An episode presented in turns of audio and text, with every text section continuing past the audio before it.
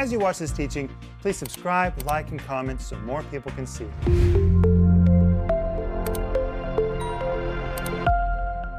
Welcome to Home Group. My name is Rick Renner. I'm just sitting here having fun with Denise and Joel. We're picking up on what we were talking about last night. Is that a judgment? Is that an observation? Is that a suggestion? We are just having a blast because last night spurred so much conversation, even between us. And so I know it made you think too. And we don't want to be judgmental, but in life, sometimes we're called to judge. There's a big difference between judging and being judgmental, but that was last night. Tonight, Denise is going to continue talking to us about forgiving, and it's going to really be good. But this week, every day in the regular T V broadcast, it is Denise on the program for the first time by herself because the programs are just so rich. Denise, thank you for that amazing teaching. Thank you. And you look so good in all the programs this week. Thank Thanks. you. Thank you, Rick. But she's offering you this week her series called School of Cinderella, which is six parts. You're only getting five of them in the regular T V program, and they're the five that I chose because they just blessed me so much. But this is sixteen parts. You should order this and listen to it and listen to it and listen to it and listen to it. You can get it at renner dot org. And the study guide is free. If you can't order the series, then get the study guide. Please go get it. It's free. We put a lot of work into these study guides, and we want you to have them. And Denise's book called Who Stole Cinderella? The Art of Happily Ever After. This is such an amazing book. It'll deal with you. It'll deal with your relationships. And don't think that it's just about marriage, because really it's about communication. It's about communication, being better in all of your relationships. But if you're married, it will really help you in your marriage. So please order yours today by going online at renner dot org or give us a call, and we're here to pray for you. We don't just add that as a cliche. We are really people of prayer. I pray for you in the morning. I'll pray for you tonight before I go to sleep. When I go to bed at night, when I lay my head on my pillow, I'm praying for you. And when we know how to pray for you better, we do a better job of praying. So send us an email or call us and let us know how to pray for you. But Joel, welcome to Home Group tonight. Thank you. And Home Group, we would like you to comment underneath the video. As you watch Home Group, tell us what you think. We really do read your comments. Like this video so more people can see it. We want as many people as possible to hear this wonderful teaching from the Word of God. Denise? And I would say, please do that, because I have never done this. I have never been the leader of Home Group. Hey, good job. And, and I'm Rick, I appreciate you so much um, having my programs on your program and having me share all these things on this Home Group. Well, thank you. They have really been good, Denise. Well, thank you. And, and what about your YouTube channel? Well, on my Facebook page, you can join me. Just go go. Uh, click the blue button. It says Visit Group. And on there are the sixteen um, classes of what we're talking about right now. That's on Facebook? On Facebook. Okay, I thought it was on YouTube. No, it, it's on Facebook. Okay. And, um, and honestly, I've had so many testimonies through the years. I've been teaching these classes more than a decade, and, and I've seen divorces stopped. I've seen women become healthier and happier because they started learning how to respect their husband and how to build him up and not tear him down, how to forgive one another. And that's what we're going to talk about tonight, is about forgiveness. And I call this class, I Thought I Reached My Forgiveness Quota. Did you ever think you you reached your forgiveness quota?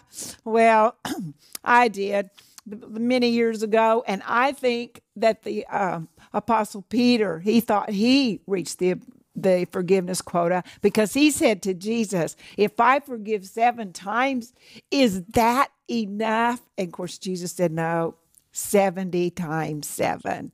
So I think we have a lot to learn about forgiveness. And also, Home Group, I think you probably feel this also, but as pressures of this world, they get greater and greater, and evil becomes more apparent in our eyes. I believe the Holy Spirit's raising the bar on our love level, on our forgiveness level, on our patience level, because it's going to take that for us to flourish in these last days. Well, turn with me to Acts chapter seven, and it's verses fifty-four through sixty. And this is when uh, Stephen, the first martyr of the church, was uh, preaching to the Jews, and he had preached and preached and preached to the Jews, and they got so mad that uh, they decided that they wanted to stone him. So they were getting ready to stone him. Bible says that they were gnashing at him at the, with their teeth. Uh, they, it, that, they literally were biting him. They gnashed on him with their teeth. Can you imagine? They were so angry they were biting him. Okay. I thought it just meant, you know, when you go. No, they were biting. It's really evil. Okay, let's go on. Oh, it's awful. So uh, you can see how angry they were. Well, you know, God never leaves us, and he's always there, no matter what we're going through. And God did an amazing thing for Stephen at this moment of his suffering. And and he gave Stephen a vision. And Stephen says in verse fifty-five, he says, um, he being full of the Holy Spirit gazed into heaven and saw the glory of God and Jesus standing at the right hand of God. And, and then Stephen, he's, it's so amazing to him. He says to them, look. He thinks they can see it too. He says, look, I see the heavens open and the Son of Man standing at the right hand of God. Can I interject something? That's the first time in Scripture that we see Jesus standing at his throne.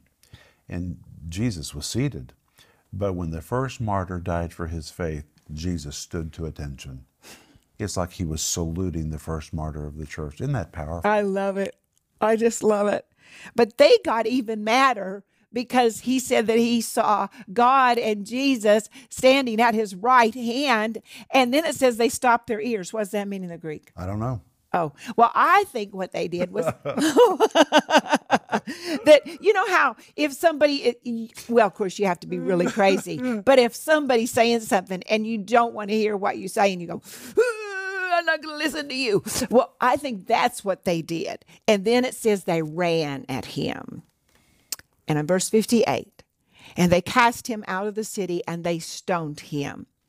And I know that the way they stoned uh, people at that time was they took him out of the city, they put him in a deep hole, and then they would cast all these stones upon them. Of course, wanting to crush their skull, uh, puncture their skin, a terrible death. So now uh, Stephen is in this hole, and they're ready to stone him. And the Bible says in verse fifty-eight, and the and the witnesses laid down their clothes at the feet of a young man named Saul. Well, we know now that this young man was the future Apostle Paul, but we didn't know that then. Uh, Saul didn't know that then, and definitely Stephen didn't know that then. Then, and look at verse fifty-nine. And they stoned Stephen as he was calling on God and saying, Lord Jesus, receive my spirit. So Stephen only has seconds left of breath in his lungs. I mean, he's already saying, Jesus, receive my spirit. But look what happens in the next verse. Verse sixty, then he knelt down and he cried out with a loud voice, Lord, do not charge them with this sin. And when he had said this, he fell asleep. Stephen, at that moment, he set free all of those people who were stoning him, yelling at him, cursing him, biting him, throwing stones at him. The future Apostle Paul standing there, a man named Saul who was enjoying his death, who enjoyed his blood, who enjoyed the screams of believers that were dying for their faith. That's who he was. And Stephen, in that moment, said, don't put this, Father, do not lay this at their charge. Well, we know by John chapter twenty, that who sins you forgive, they're forgiven, but who sins you retain, they're retra- retained. Well, Stephen, at that moment, he was forgiving all those people of that sin, of all that hate, of all that abuse, of stoning him, of killing him. He set them all free. And as I was studying this, Joel, I thought, okay, if Stephen had not forgiven them, would we have an Apostle Paul? Would we have two-thirds of the New Testament uh, written by him, inspired by the Holy Ghost? Would we? Well, we don't know. But we do know that we, if we hold sin and guilt and condemnation on one another, that it hampers and stops, even stops uh, somebody else from fulfilling what it is they're called to do. Many years ago, I was teaching this forgiveness message, and this woman came up to me and she said, I want you to pray for my husband, and I want you to pray that he'll change. He's an alcoholic, and I'm a minister of the gospel, and he's not helping me. And I said, well, what's your attitude towards him? Well, he needs to change, and he is affecting the effectiveness of my ministry. Well, she heard this message on forgiveness, and God convicted her heart, and she forgave her alcoholic husband. Well, you know what happened? She took that guilt and condemnation off of him. He could hear the Holy Spirit. He gave his life to Jesus, and he joined her in the ministry. But you see, her guilt and condemnation and resentment and bitterness, it was holding him in that place. That's the power of unforgiveness. But I want you to see the power, of, I mean, power of unforgiveness. But I want you to see the power of forgiveness. And what does forgiveness mean? It means to let it go. Let it go. And you know, Rick, honestly, you might have to let it go over and over again, because we're going to see in Matthew chapter eighteen that uh, Jesus teaches on it. But I want to say this before we go to Matthew, that uh, in Luke chapter twenty-three, yes, twenty-three thirty-four, Jesus is on the cross, and um, and you know, he's suffering, suffering, suffering, and you've heard messages, and you've read, and you've imagined, and maybe you even saw the movie The Passion, and I know that, that it didn't even touch what happened to Jesus, but... You mean the graphically? Yeah, but but it was very graphic, and but Jesus is suffering, suffering, trying to breathe, carrying all the sins of mankind upon himself. And sickness. And sickness, and disease, and shame, and guilt, and bitterness. And in verse thirty-four, he says, Father, forgive them, for they do not know what they do. Well, if you had been there, and you would have seen those high priests and all those religious people, the soldiers, how they nailed his hands to the cross, their feet, how he was struggling to breathe, how those religious people were saying, take yourself off of that cross. If if he's your father, take yourself off that cross. If we were standing there as witnesses. Think how cruel they were. Oh, that's amazing. It's amazing. If we were standing there as witnesses, we would have said, of course they know what they're doing. Of course. It's by their own decision. They made that decision to do that. And we would have said, they know what they're doing. But in God's eyes and through Scripture, Jesus said, Father, they don't know what they're doing. And in studying this forgiveness message, and I told you on the last home group that because I experienced bitterness and forgiveness for quite a time, and it did so much damage in my own physical body that I, I want to share this message, and I do share it with passion, and I studied this, and I see that aspect of God, how he looks at forgiveness. So through Stephen, we see that it's either, Father, don't lay this at their charge, or Jesus, Father, forgive them. They don't know what they're doing. And so we're called on, no matter what somebody's done to us, to forgive. Stephen took Jesus' example, and and we're to take Jesus' example. Denise, I just had a thought. If, you know, people say, well, you know, Jesus was Jesus, he was God in the flesh, and he was, but he was also man. What if Jesus had become bitter on the cross for what he, they were doing? It would have fouled up the whole act of redemption. And Jesus releasing them freed him so that he could do the work of redemption. He, he chose not to take the offense.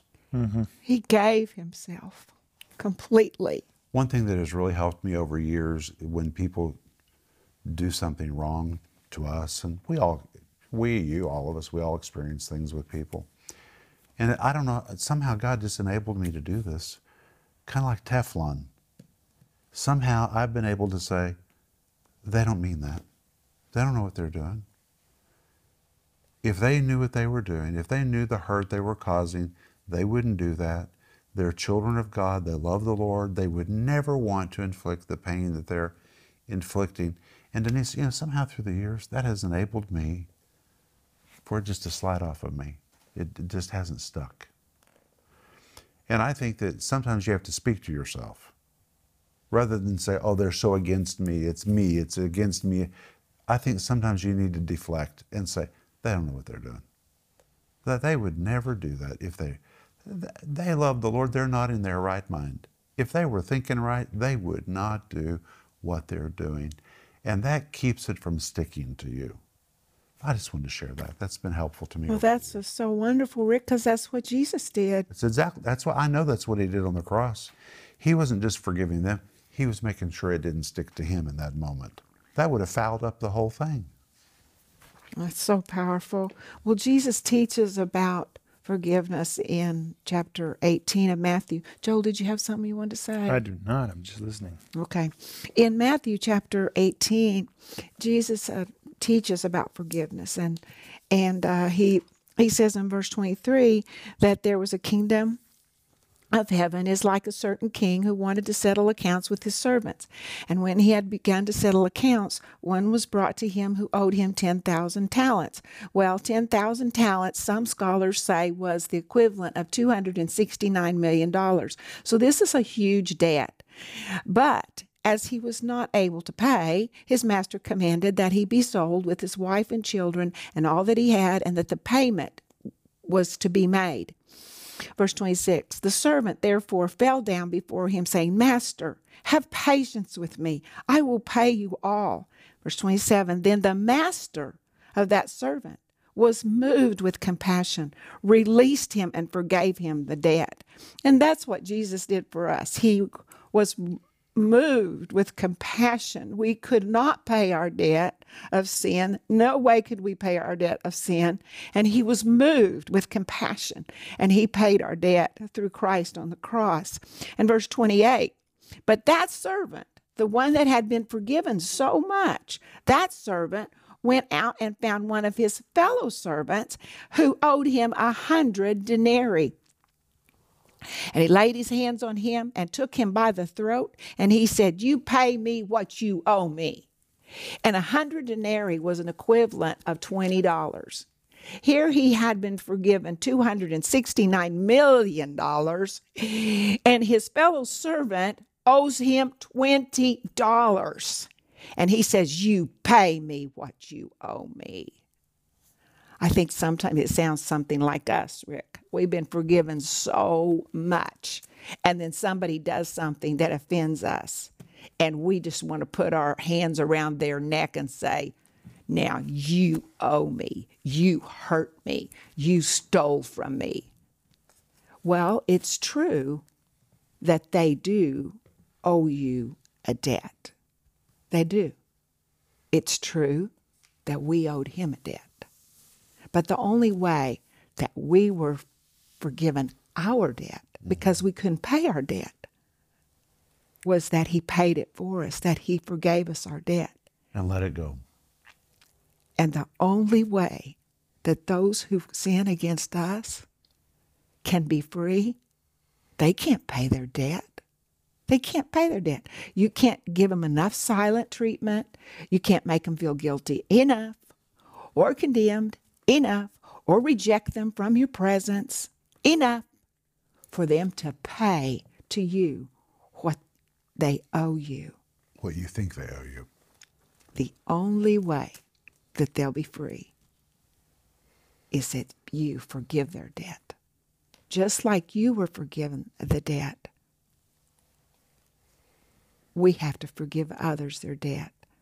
You know, the Lord's Prayer says, and forgive us our debtors, as and you forgive us as we forgive our debtors. People, they say the Lord's Prayer all the time, but do we mean it? Do we exercise it? Do we really receive his forgiveness and give that same forgiveness to others? Jesus said, if you don't forgive, you won't be forgiven. Well, I want to give you a story, a true story. Many years ago, um, I was in another country and I was doing a service and I started talking to the worship leader. And uh, she told me that she was in her second marriage, and this little, that was her husband over there, and that was her little boy there. And and we really connected, and I said, well, so how did you get past the wounds and the hurts of your first husband? She said, well, let me tell you my story. And she said, my first husband was an abusive alcoholic. He abused me. He abused my son. It caused mental problems on my son. She said, I wasn't saved at that time. I divorced him. Then I gave my life to Jesus, and I got filled with the Holy Spirit, and I married this this man that I'm married to now. And she said, um, but I noticed that I was carrying the same things from my first marriage, the offense that I had in my heart, into my second marriage. I was starting to accuse my second husband of the things that and attitudes that I saw in my first husband. And she said, God, I've got to forgive. I've got to get past this. And so she was praying about this, seeking the Lord. And remember, when you draw close to the Lord, he always draws close to you. Well, they were, her and her second husband, they were moving apartments. She was cleaning her apartment. And she had this big pile of trash, and she was so excited. She's almost finished with this job of cleaning. But she looked over to the left, and there was this little tiny piece of paper. And she was getting ready to just, you know, with the broom, sweep it right over there. And the Holy Spirit said, do you see this huge pile of trash? I said, yes. And do you see that little tiny piece of paper? Yes.